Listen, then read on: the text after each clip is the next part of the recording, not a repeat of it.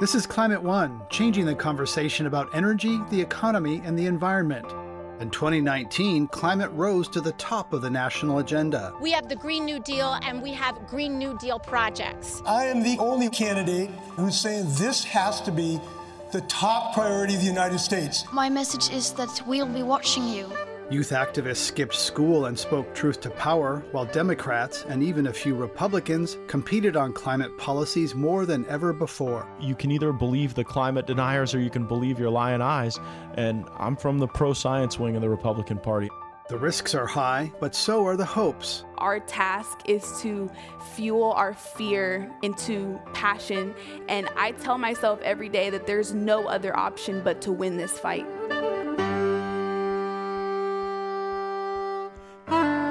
The Year in Climate Conversations, up next on Climate One.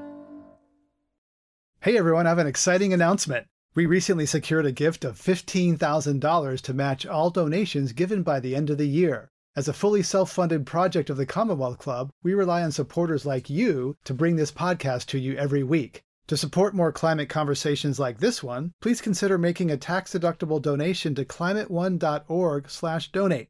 Your gift of any amount will be doubled. Thank you for listening and for your support. Now for this week's pod.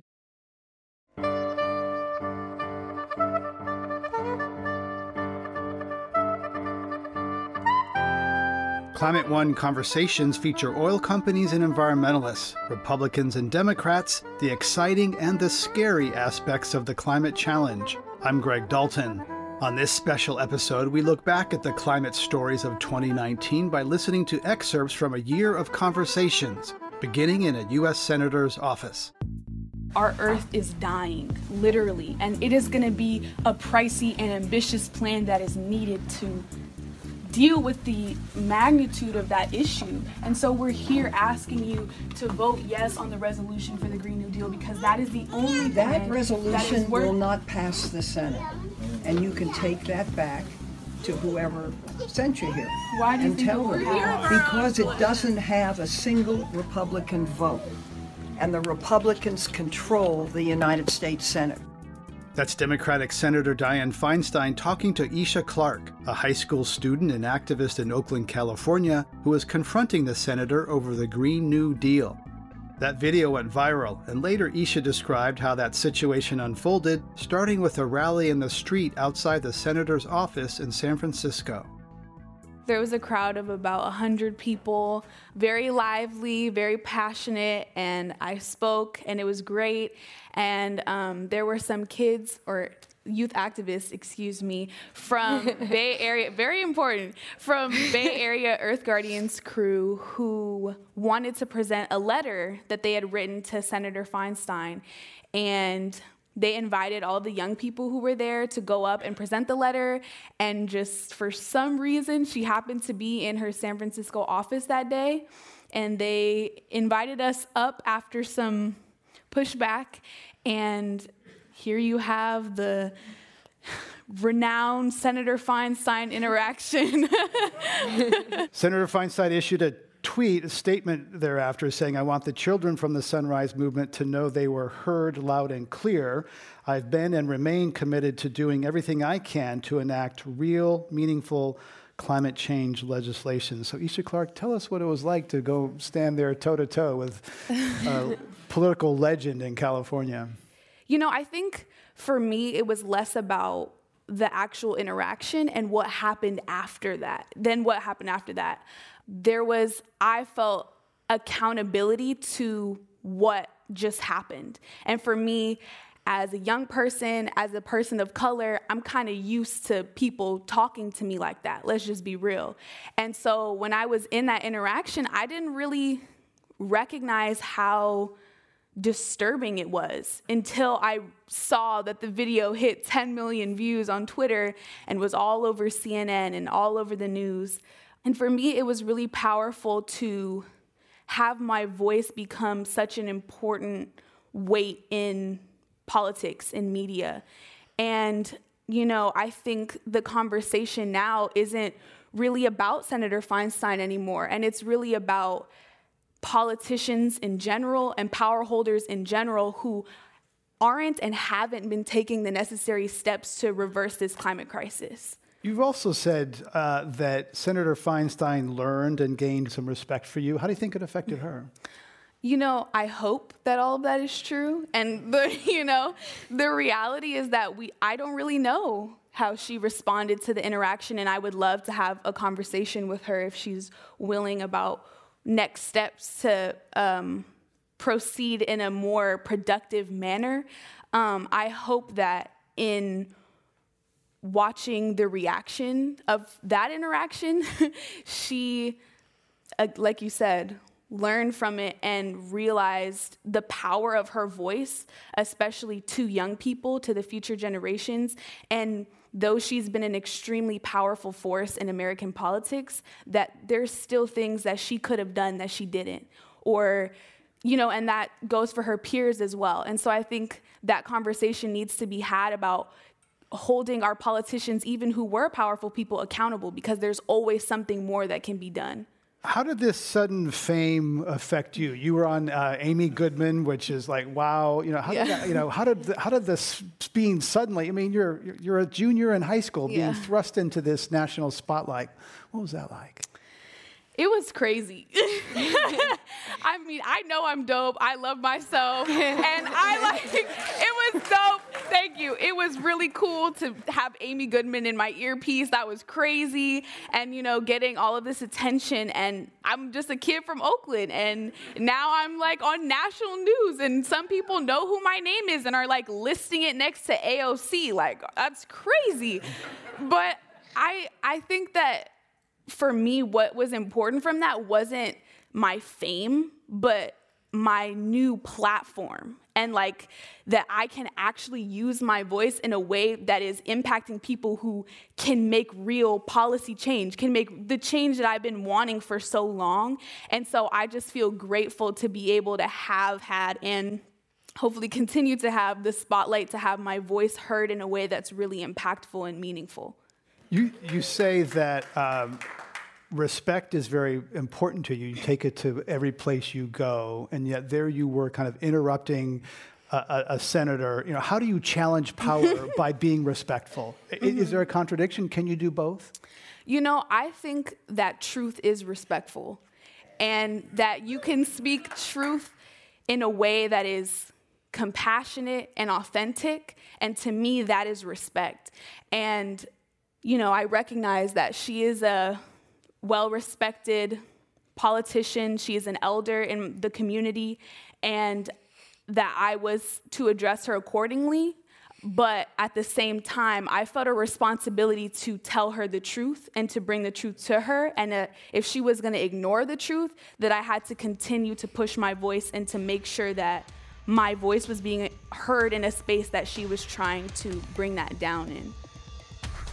Student activist Isha Clark, who gained recognition earlier in 2019 for a viral video in which she and other youth activists confront Democratic Senator Dianne Feinstein over the Green New Deal. That resolution, co sponsored by New York Representative Alexandria Ocasio Cortez and Massachusetts Senator Ed Markey, is largely responsible for the greater focus on climate this election cycle.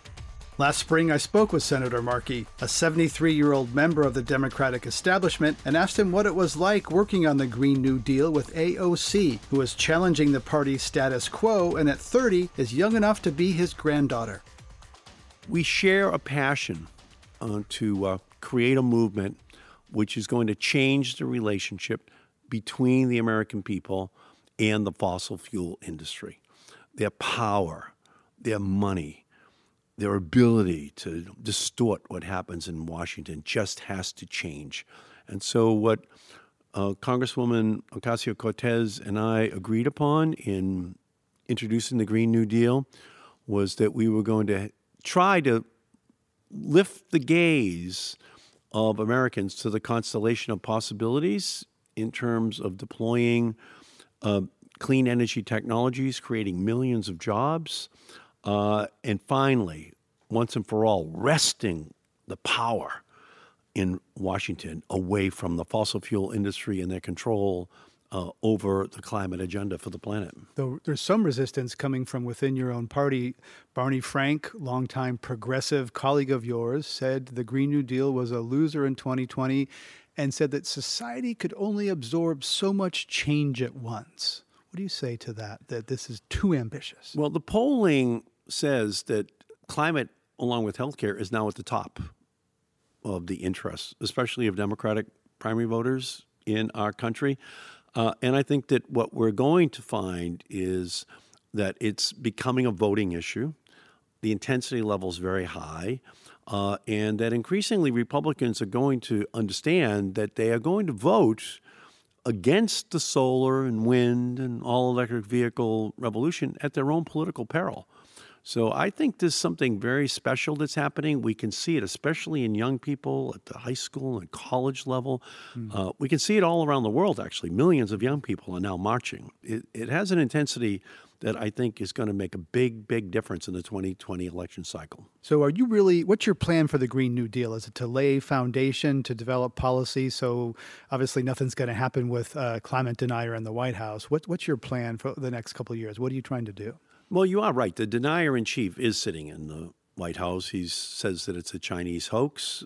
So politically, we could hope that he could change his mind in the next year and a half, but it's more likely he's going to continue to try to use the remaining 50,000 coal miners in America as a proxy for how he fights for blue collar workers in our country.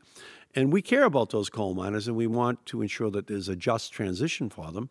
But at the same time, what we're going to do is make the case that we've already created 350,000 wind and solar jobs, that there are millions of clean energy jobs um, writ large already in our economy, and that there are millions more to be created, and that the economic argument is absolutely overwhelming, and the moral imperative uh, is equally compelling.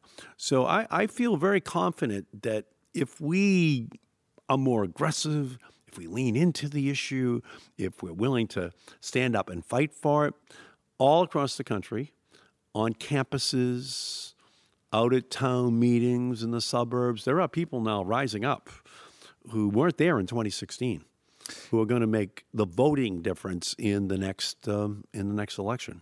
Who on the Republican side do you see as parties that you can deal with on this issue? A lot of the moderates uh, are gone. Carlos Curbelo, who started the Climate you know, Solutions Caucus, was lost to a Democrat. Lamar Alexander introduced an R&D bill, but he also heaped ridicule on the Green New Deal. He's a moderate. Um, do you have people on the other side that even perhaps privately will you think you can do business with on climate?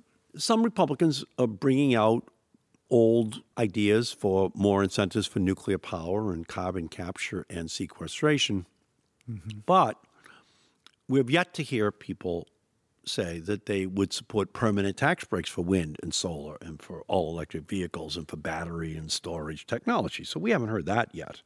So only at that point is it uh, reasonable uh, to say that Republicans are moving uh, towards a position where we can put together a bipartisan bill that um, would, in fact, make a meaningful difference in terms of reducing greenhouse gases. U.S. Senator Ed Markey, one of the co sponsors of the Green New Deal. You're listening to a year of Climate One conversations.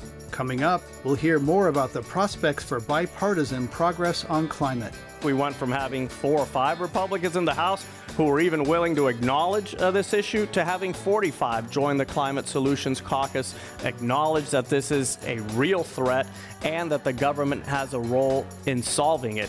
That's up next when Climate One continues. We continue now with a look back at a year of Climate One conversations. I'm Greg Dalton. David Gergen is a political analyst and former presidential advisor who served in the administrations of Richard Nixon, Gerald Ford, Ronald Reagan, and Bill Clinton. When we spoke earlier this year, I asked him what changes he's seen in the politics of climate since the 2018 midterm elections. Well, I think the politics have changed dramatically. If you look at both parties, they have not taken, in the presidential elections in the past, they have not taken climate as seriously as they might to our, I think, everybody's surprise. As I recall in the debates of 2016 with Hillary and Trump, I'm not sure that anybody ever asked them a climate question. And think of that, there were like three debates and nobody asked the question. And now it's not always on the top of mind, but it's certainly mostly on the top of mind for Americans. I think that's in significant part because of the storms and the fires and, the, and what people have seen. And almost every American now has a friend who's been affected. So it's on the agenda. You know, some people might say also it's Alexandria Ocasio Cortez who's who has been a vehicle for that. Um, how do you see this playing out from now? Um, Democrats don't really agree on, on how ambitious to be, and you know what's the Republican alternative?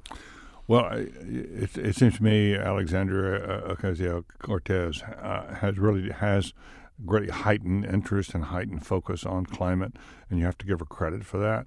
Um, I do think there's a danger for the Democratic Party if it embraces uh, the the entire uh, Green New Deal uh, in all of its uh, glory, because it's about much more than climate. It's also about transforming our society and the equity and, and dealing with the inequities in our society. All of which is to be uh, appreciated. But if you adopt that as your platform as opposed to your aspirations, you then have to tell people how you're going to pay for it. And that is so mind blowing. I, th- I think the Democratic Party has been wise. I think Nancy Pelosi has been wise uh, to focus on the climate aspects of the plan and not on the other, to, to put the, the rest of it uh, into a secondary category or on the back burner, as they sometimes say in politics, but to focus on you know what we need to do by 2025 or, within a 20 year period, and whether we can get back into Paris and whether we can look at something like the Baker Shultz plan. You know, there are other alternatives now which I think need to be on the public uh, uh, agenda uh, to debate. Some people, environmental justice advocates, would hear that and say, "Oh, you're asking for us to to wait again, as we so often do, while the affluent people, coastal people, solve their concerns, and the the people of color."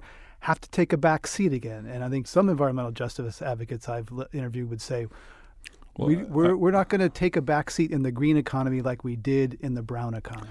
Listen, I, I, with all due respect, uh, I, I don't think people who are living in California who got chased out of their homes, many of whom died, were elites. Um, mm-hmm. The people in Iowa who are farming and uh, along the Missouri River where the, the walls are crumbling and the water is you know is flooding the uh, states. These are not uh, you know elites. I, I, don't think the question is the elites versus everybody else. The question is what can we do rapidly that would alleviate this and be fair to all. And, and, obviously that includes people who are living in, in, urban areas that are, you know, like a Flint, Michigan. Um, and we have to deal with that as well. But you, you have to be realistic about how you're going to pay for things.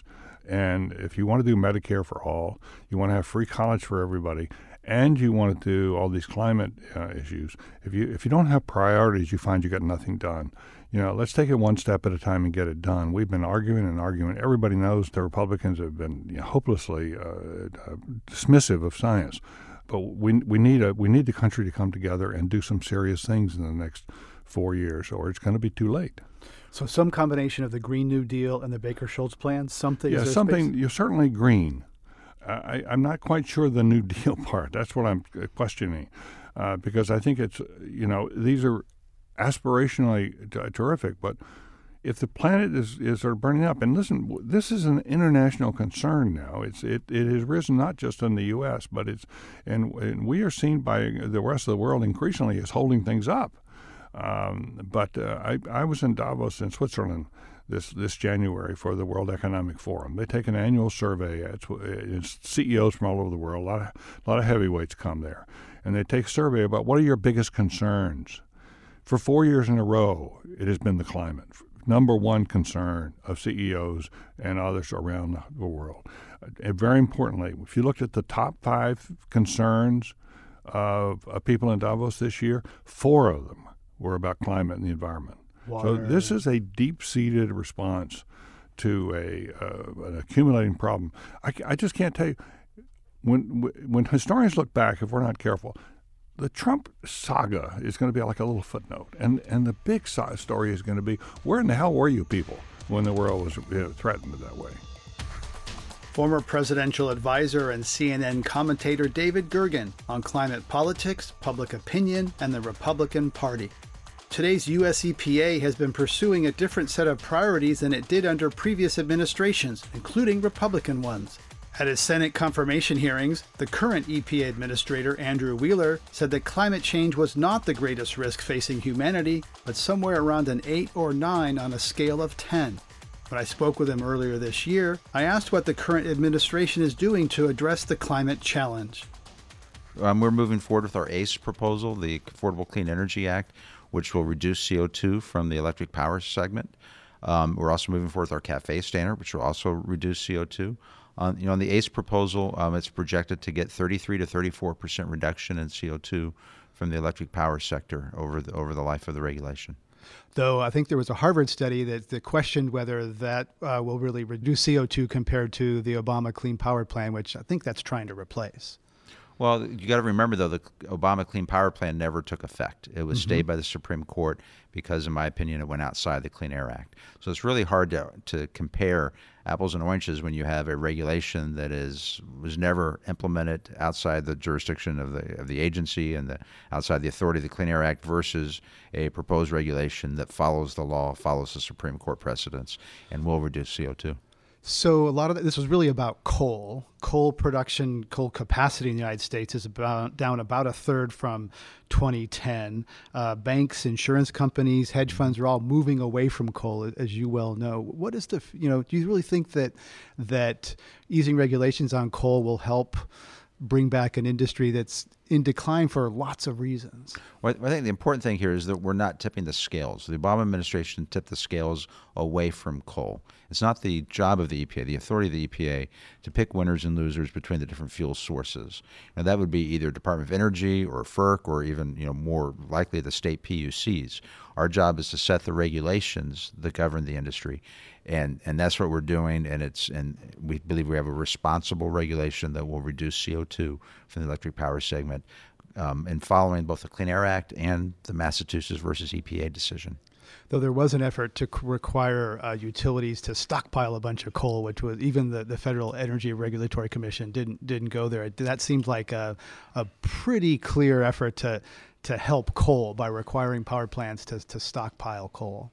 Well, you know that that is outside the authority of the EPA, and I know the Department of Energy and, and FERC were looking into those issues. I do think, you know, as far as their authorities are concerned, I, I think it's important to make sure that we have a balance of fuel um, sources in order to make sure that we have electric power for everyone across the country. But again, that's not the role of the EPA. And under the Obama administration, um, the EPA really took that on as their role, which is not what the EPA was set up to do. Then what is the way if you say climate change is an eight or a nine you know i heard you talk about the affordable clean energy plan. What are the other ways to tackle climate change? Because we're seeing storms fires and deaths in california. Storms are more severe.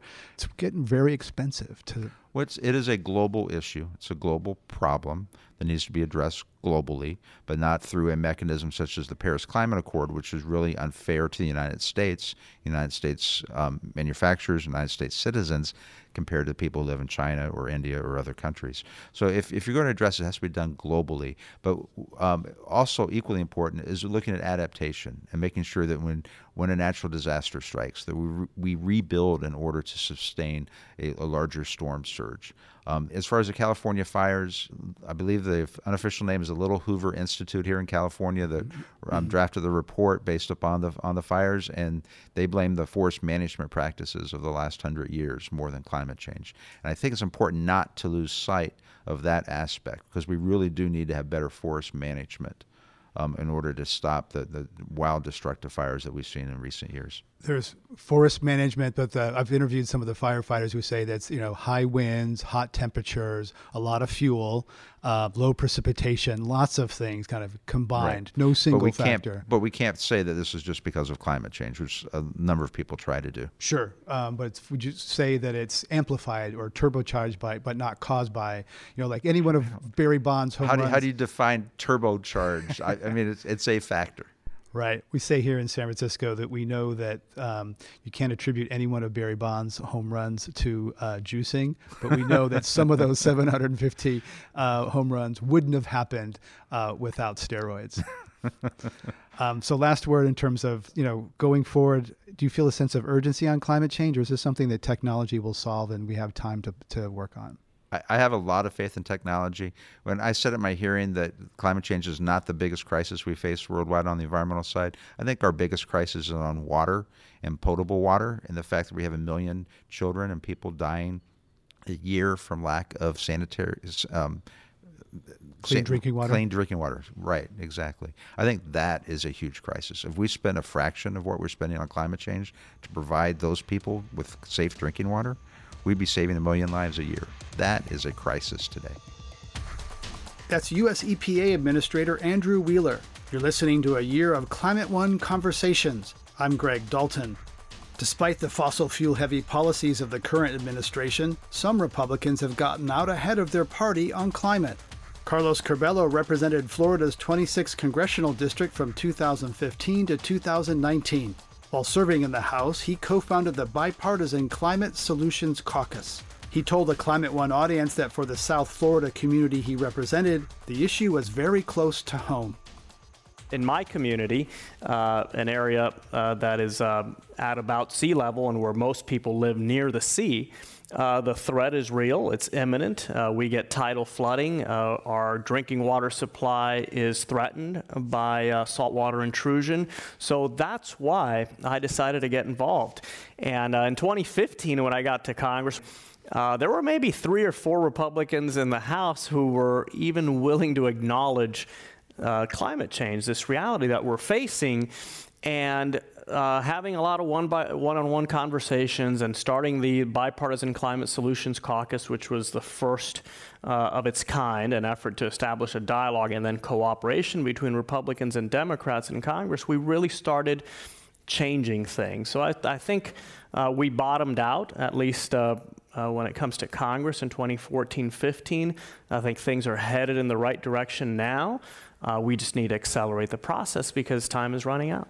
Right, and Carlos Curbelo will often talk about, oh, we can't ch- do this uh, ch- fix because it will cost too much. But people don't think about the cost of not fixing it, right? right? We've had Harvey, Maria, Irma, Midwest floods. Oh yeah, Florence in the Carolinas, and I mean, we're up over hundred billion dollars in damages for these things, not entirely caused by climate, but partly.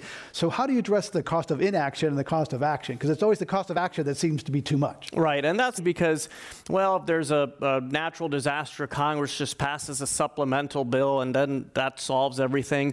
Uh, but you know, a lot of people don't realize we're, we're paying for that. I mean, that's those are resources that we won't be able to use either today or in the future on education, on transportation, and all the other national priorities. So. I would spend a lot of time in my district just educating voters. And I think everyone in elected office needs to educate voters and, and those of us who care about this issue, activists as well. We need to spend time educating voters with the mindset that we're trying to convince them, not lecture them or shame them, because I think that's the most effective way to bring people to our side. And you think star- Democrats do that sometimes? Well, look, with all of these controversial issues, everyone has a choice, right? We can either exploit the issue for maximum political benefit or we can work towards solutions. And that doesn't mean you can't do both, because obviously, come campaign season, there are contrasts to be drawn. But I think, especially after campaigns, we need to find ways to work together. And the truth is, of course, Republicans are responsible because for two decades they've just balked on the issue completely.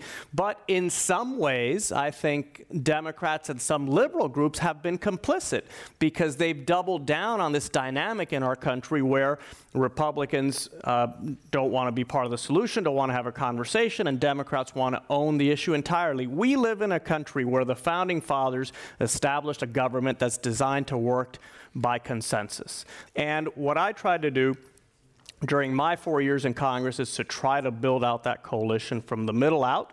Uh, I think we made a lot of progress. We went from having four or five Republicans in the House who were even willing to acknowledge uh, this issue to having 45 join the Climate Solutions Caucus, acknowledge that this is a real threat and that the government has a role in solving it. So the Climate Solutions Caucus, uh, 21 of the Republicans did not return from 18 to 19. 13 of them lost. So, you know, that caucus that you built has been pretty well damaged. Now, no new Democrats can join, Republicans can join.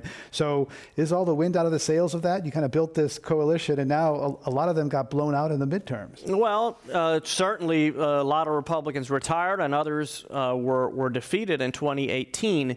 But uh, the ones that remain, I think there are 23 Republicans still uh, in the caucus, are recruiting new members. And although it's um, an option to abandon the Noah's Ark rule, I don't think we should do it. Uh, the Noah's Ark rule, for those who have no idea what I'm talking about and are uh, thinking, you know, back thousands of years ago, it just means that uh, to join the caucus, uh, if you were a Republican, you needed to find a Democrat who would join with you. If you were a Democrat, you needed to find a Republican. And let me tell you, I think that was the best thing we did because that sparked hundreds of casual conversations between Republicans and Democrats about this issue. Now, of course, some, a lot of the people wouldn't join, but they were kind of forced to have a dialogue to explain to their colleagues why they would join or not join. And, and of course, many of them ended up joining. And again, I, it, it's, you know, we all put our jerseys on uh, come uh, campaign season, but I think if we are going to address uh, these big challenges, climate change, I think being the greatest one our country faces, we need to have these conversations. We need to create healthy political environments where these solutions can get done.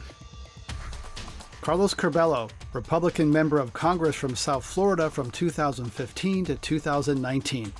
Though Curbelo lost his seat, more Republicans are finding that they ignore the topic of climate change at their peril. Meanwhile, Democrats trying to capture their party's presidential nomination are competing for the boldest plan to invest in clean energy and confront the climate challenge. Washington Governor Jay Inslee created a foundation for many of those plans until dropping out of the race in August. The mantle of climate candidate was then taken up by billionaire activist Tom Steyer. If you think about actually dealing with climate in the real world, it's a global problem if we do a perfect job in the United States on January 21st, 2021, the day the new president is sworn in, it's not nearly enough. You know, if you look at what we have to do, we have to lead a coalition of countries around the world to solve this problem. And the question is, why would they ever listen to the United States of America unless we've got our house in order? It's an emergency. Treat it like an emergency. It's got to be people based. Every single thing that I've learned over the last 10 years about running propositions and getting votes, about coming up with fair policies, about putting together any kind of responsible democratic coalition involves being a grassroots oriented movement. And so, if you're not doing that, in my mind, you're going to have the wrong policy and you're not going to win. And so, if you're just talking about the United States and policies that you hope to get voted in at some point in the future, I don't think that's nearly enough, to be honest, Greg. You talk about pragmatism, what can get done, and the Green New Deal. Some people, even on the left, have criticized the Green New Deal for being fuzzy, overly ambitious. And so, is the Green New Deal, first of all, it's a resolution, it's aspirational, it's not a bill. There are not our specifics there. You think you can get something that big through that fast? So, I don't know how many of the people in the audience or the people listening have actually read the Green New Deal proposal. It's about five pages. It's very broad, and I think that's absolutely appropriate. If you're talking about rebuilding and changing the economy, then you have to understand it's not a siloed policy issue. It's something that goes across issues and that touches many different parts of the economy in the country. And I think the Green New Deal fits the answer to the scope of the problem, I think is very responsible in the way that it addresses this problem broadly. And I'm a big fan of it. It is just a proposal and a guideline, but I think that it got a lot of attention in a very good way, and it was vilified by the right wing press, you know, the Fox Newses of the world, the Breitbarts, that exaggerated what it was to try and make it seem like something that it isn't. It's actually a very responsible and thoughtful document that I think pushed this debate forward in many ways. I'm a big fan. And one thing that the Green New Deal that other green plans didn't do is it addressed some issues of capitalism, we- uh, wealth distribution, uh, jobs, et cetera. Do you really think that that is at the root of it? Because some people would say, hey, climate's so big and serious and urgent, let's tackle that and we'll get to some of those other things later because we can't do it all at once. Our, you know, our nation can only absorb so much change at once. So can you address capitalism and climate at the same time? Well, I think that if you're talking about rebuilding the United States, you're going to have to put that. I mean, in our plan, it's $2 trillion of government money over 10 years, plus a bunch of regulations and rules like building codes, like EV requirements, like the renewable portfolio standards. So, changing the way we do business broadly in this country so that the $2 trillion of expenditure by the government will be dwarfed by how much the private sector spends. So, if you're going to do that, you're going to rebuild this country. I think it's important to reflect on how that's going to be done in a fair way and in a way that will make us richer, better employed, grow faster, be healthier. As a business person, I can tell you the common response of people who are trying to deny climate and prevent progress is to say we have a choice between a healthy economy and a healthy environment. And that is an absolute lie. That's a false choice we are going to have a healthier economy and a healthier environment. If you look at the cost of renewables versus the cost of fossil fuels on a per kilowatt hour basis, renewables are cheaper than fossil fuels and will continue to get cheaper.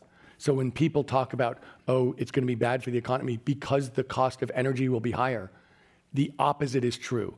We can create lower cost energy without even talking about the health costs of old fashioned pollution from coal or the climate costs of the pollution of putting CO2 in the atmosphere.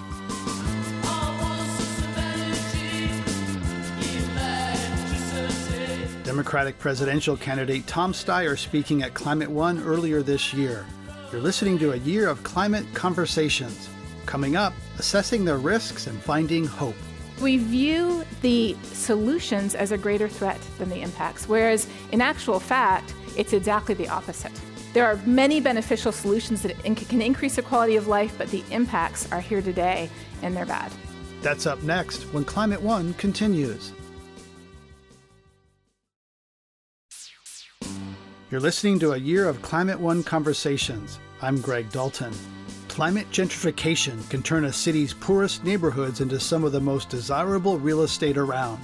As people are attracted to areas of lower vulnerability, property developers see an opportunity Earlier this year, I spoke with Valencia Gunder, a community organizer and climate educator in Miami, where the billion dollar Magic City project is threatening to transform the neighborhood of Little Haiti. She told us about the very real effects of climate gentrification felt by Miami's poor communities. To see the impacts firsthand, Valencia took me out for a walking tour of Little Haiti. So right now we're on Northeast 2nd Avenue and 59th Street in Little Haiti, which is like Little Haiti's downtown. We're standing right in front of the um, Caribbean Marketplace, which is attached to the Little Haiti Culture Arts Center. It's surrounded by Haitian-owned businesses, small businesses, and things like that. Um, colorful. Yeah. Um, you can hear the Caribbean music. You can smell the Caribbean food. You see the Caribbean folks here being great. So we're, we're looking at some uh, storefronts, uh, recently closed storefronts. What are they? What used to be there? What happened? So they were small business um, businesses, Haitian-owned businesses that used to be there. A few months ago, they were all evicted at the same time. They all closed their doors on the same day. They tried to fight it um, as a community. The community tried to step up, but they just could not do it because the building is actually owned by somebody else. They could not. They can't afford to stay there, and quite honestly, these new developers and investors don't want those type of restaurants or businesses in our com- their community now. But that is something that the people of little haiti or just communities of color come to little haiti for in the first place right? The culture mm-hmm. the fact that we can get haitian food here get haitian culture here and honestly they're taking it away they're stripping it away so little haiti won't even be little haiti anymore because all of the businesses are leaving and all the culture is leaving and all the residents are leaving so what's happening is um, we're starting to see transients um, northeastern folks moving down to Miami. We're starting to see a lot of tech industry coming to Miami. We're starting to see a lot of people from the beach come over to Little Haiti, and they are actually whitewashing the culture in communities like Little Haiti um, because it's no Little Haiti unless you have Haitian people with Haitian culture. So they are literally wiping it away little bit by little bit by displacing the business owners and the residents. Valencia Gunder, a climate change educator and founder of Make the Homeless Smile in South Miami. Even for people who are not directly threatened by rising seas, climate change is shrinking the livable world. In his book, The Uninhabitable Earth Life After Warming, author David Wallace Wells describes how he became aware and afraid of what humankind is doing to itself. I'm 36 years old. I was raised mostly in the 90s. I had a very end of history perspective on the future. I thought, you know, I knew that markets were imperfect and globalization was imperfect and the future was not going to be endless bounty for everyone on earth. If, but I also felt that we could probably count on it getting better. Um, and I thought that climate change was going to be part of that story, that it was a major issue, but also one that was within our power to address and control, and that probably the leaders that we had would be responsible enough to take care of it. Um, I also felt that the story was a long one. I had sort of been led to believe, like I think a lot of us, that climate change was a really slow moving phenomenon. And that meant that we didn't need to take dramatic action quickly. We could develop our way out of the problem, we could invent our way out of the problem. When I realized just a year or two ago that, you know, half of all of the emissions that we've put into the atmosphere in the entire history of humanity have been put into that atmosphere in the last 30 years, that really, really opened my eyes. It made me think this is not something unfolding in the life that will unfold in the lifetime of my grandchildren. It's something that's unfolding in my lifetime, in fact, has already unfolded in my lifetime. When I was born, the planet's climate was relatively stable. Scientists were worried about the long term, but in the near term, things were okay. We're now at a situation where we're basically face to face with real climate catastrophe, and that is because of what's been done just in 30 years. Um, the next 30 are promised, they promise to be just as consequential. And we could, in those 30 years, choose to take a path that produces some incredibly terrifying, depressing, punishing climate impacts, or one that allows us to avoid at least most of those impacts and secure a kind of more fulfilling and prosperous and just future for ourselves and our children. And the scale of that story remains astonishing and kind of invigorating to me as a storyteller. It's an epic saga. It's the kind of thing that we only used to see in mythology and theology. We really do have the fate of the world and the species in our hands. And each of us who's alive today is a protagonist in that story, making choices, political and otherwise, that are going to determine that future. That's just incredible drama. Um, and so, in addition to fear, I was sort of woken up by the sense of that scale of that story. And as a storyteller, the need to share that sense of drama with you know any reader who would have me basically so your book is, is heavy duty and you, you write that it's it's a synthesis and it looks at kind of the, the second half of the bell curve kind of the the, the uh, more damaging perhaps less probable outcomes how do you sit with that and, and hold that darkness without getting sucked into it. Because I've seen people like I would say, you know, Jim Hansen spent so much time looking at dark models that he kind of got he got pretty dark and, and dour himself. You know, how do you prevent yourself from being consumed by the darkness that you're trying to share with us? Yeah, I mean, part of it is living myself a bit in denial and in complacency and um, in compartmentalization and. I think probably that's going to be a human response to this kind of suffering, um, no matter how much of it unfolds, which is a, a tragedy and something we should fight against, but I also think it's in ways kind of inevitable. But you know, I also try to remember that um, as horrifying as some of these really awful climate impacts could be, you know, if we end up on the track we're on at the end of the century, we could have twice as much war as we have today. We could have agricultural yields that are half as bountiful as the ones that we have today, trying to feed 50% more people. We could have a global GDP that's 30% smaller than it would be without climate change. It's an impact that's twice as deep as the Great Depression. It would be permanent. Um, all of those places in the world would be hit by six climate driven natural disasters at once. Um, climate refugees in the hundreds of millions, perhaps in the billions, according to the UN. You know, those impacts are horrifying. They can sound and seem paralyzing. But I also try to remember that they are ultimately a reflection of our power over the climate because the main thing that's driving climate change is human action. It's how much carbon we put into the atmosphere. We have our hands on those levers. If it is possible to get to that quite hellish four degree scenario that we're on track for, um, that is just a sign of how in control of the climate we are, and therefore how much we could conceivably choose a different path should we want to. Um, now, there are a lot of political obstacles, social obstacles, cultural obstacles that would prevent us from making different choices rapidly and really avoiding all of those outcomes. But I think we fall into a trap when we think of this story as being beyond our control, something that's unfolding without our input. The only thing that's actually driving it is our input. And um, that leads us to some complicated questions about who we are and what our inputs are and um, who's making these decisions. And, um, you know, again, those are really complicated questions. But pulling back and adapting a kind of global perspective, um, if we find ourselves living in a climate dystopia, it will be because of human action. And to me, that's an argument for more action in the other direction now. And ultimately, it's a kind of perversely empowering perspective. David Wallace Wells, author of The Uninhabitable Earth Life After Warming, speaking at Climate One earlier this year. As his book makes clear, the risks of inaction on climate are high, which can lead to a paralyzing fear. What's needed, according to climate scientist Katharine Hayhoe, is rational hope rational in understanding the magnitude of the problem, but hopeful in being motivated by the vision of a better future. Katharine is director of the Climate Science Center at Texas Tech University and winner of last year's Stephen H. Schneider Award for Outstanding Science Communication.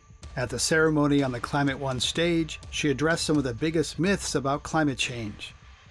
The biggest myth that the largest number of people have bought into, people who disagree with the science and people who agree with the science, is the myth that the impacts don't matter to me. They're about future generations or the polar bear or people who live far away. But the solutions do matter to me, and I don't like them. They are going to disrupt my comfortable life. They're going to be unpleasant. They may even be punitive. They could ruin the economy. Next thing you know, the government's going to be setting my thermostat. So we view the solutions as a greater threat than the impacts, whereas in actual fact, it's exactly the opposite. There are many beneficial solutions that can increase the quality of life, but the impacts are here today and they're bad. And you also talk about, uh, you know, we're in this post fact world. Uh, climate, there's lots of facts flying back and forth. And talk about the importance of facts and identity. When you ask people, do you agree with the simple facts that climate is changing, humans are responsible, and the impacts are serious? The number one predictor of whether people would, will agree with those facts, the scientific facts that we've known that date back to the 1850s, it's not how much education people have, it's not how much they know about the science, it's not how smart they are. Actually, the smarter we are, the better we are at cherry picking information to validate our pre existing opinions. A lot of deniers are highly intelligent. Yep. The single most important predictor is simply where we fall on the political spectrum. So it has become a matter of identity to say, oh, I don't agree with all that stuff. And that's why, again, it's so important to begin our conversations with identity, with a value, with a part of people's identity that they already have that is good, that we can honestly at least um, admire, if not actually, you know, agree with and share.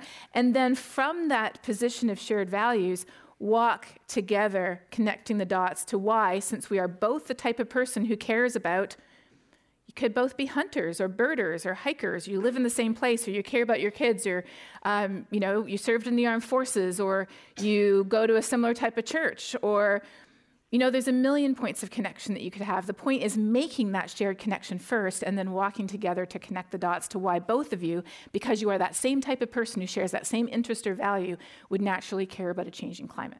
A lot of the climate conversation is voluntary, virtuous restraint less meat, less air travel, a little more of this. Is that going to get us there? Is that necessary and insufficient, or is that kind of are we deluding ourselves to if we think that going vegan is going to create the kind of change on the scale that's required? Uh, no, it won't. And um, a very distant second after people who don't accept the science of climate change, very distant second, the most amount of attacks I get on social media are from vegans who think that it will solve the climate crisis and they don't like it when I say, I actually crunch the numbers on methane emissions and it won't. Does that mean it's pointless? No, it doesn't mean it's pointless. In fact, individually, depending on our lifestyle, for many of us, the most important thing we can do is eat lower down the food chain, reduce food waste, look at a plant based diet. But individual choices are not going to fix this thing. Depending on how you crunch the numbers, individual choices are only going to take us 30, maybe max 40% of the way there. The bottom line is we have to completely change the way our entire society gets its energy from fossil fuels. And that means that every option has to be on the table. It is not, I will do only this and this will fix the world. There is no, I will do only this. And so that's why one of my personal favorite encouraging resources is Project Drawdown. They said correctly, there's no silver bullet, but there's a lot of silver buckshot. And they went through and they listed 100 different solutions. And some of these solutions are very surprising reducing food waste is, is near the top because we throw a third of our food away. Well, you know, that's something that's pretty simple that I can do personally in my life, but I can also advocate for it in the community. Education of women and girls, of course, is one of my absolute favorites on the list. There's a lot of smart soil management, putting carbon back in the soil, smart agricultural practices. And so, getting back to your original question, in our community, we fly a lot. For most of us, the biggest part of our carbon footprint is flying. And so there's, there's you know, flying less, don't fly. I said, you know what?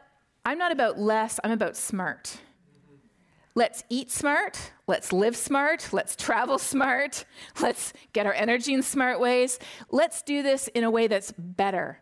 It's not about returning ourselves voluntarily to medieval times. It's about moving forward into the future. And to do so, we have to do everything smarter. Not because we have to, but because we want to, because it really is better for us. It's better for our health. It's better for our pocketbook. It's better for the world, too.